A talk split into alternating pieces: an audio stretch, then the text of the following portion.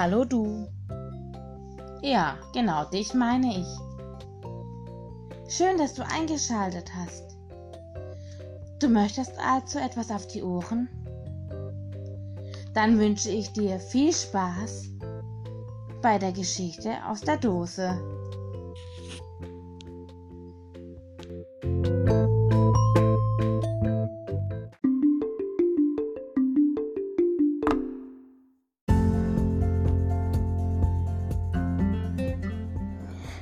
Paula im Koboldland, geschrieben von Peter Scherbaum.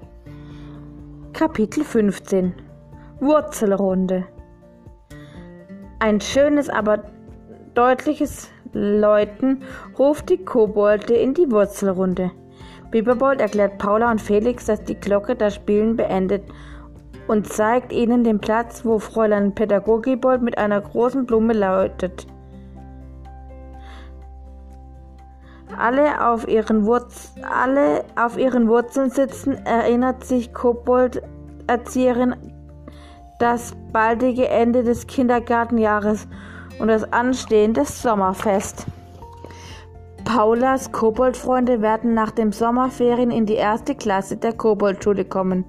Die vier sind mächtig stolz, auch wenn Bibberbold die Sache mit der Schule noch ein wenig unheimlich ist. Felix kann ihn beruhigen. Keine Angst, Bibberbold. Ich hatte zuerst auch ein mulmiges Gefühl, aber jetzt finde ich die Schule echt toll. Paula nickt zustimmend. Und bestimmt kommt ihr auch in die eine Klasse. Fräulein Pädagogibold erzählt von der Tradition mit Kobold-Kindergarten, dass sie künftigen Schuh Kobolde zum Abschied eine besondere Aufführung machen. Die Kobolde schauen sich mit großen Augen an und beginnen zu beratschlagen. Eine besondere Aufführung gar nicht so einfach.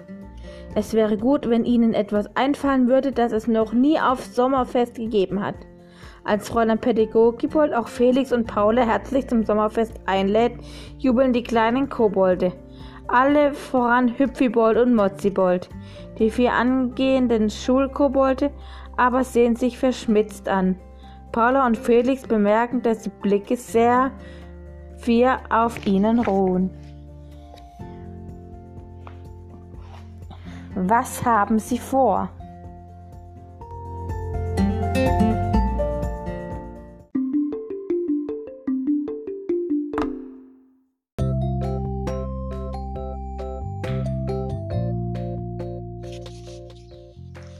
So cool, dass du eingeschalten hast.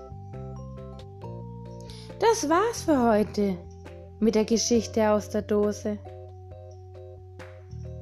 Ich hoffe, du hattest Spaß und schaltest beim nächsten Mal wieder ein. Tschüss!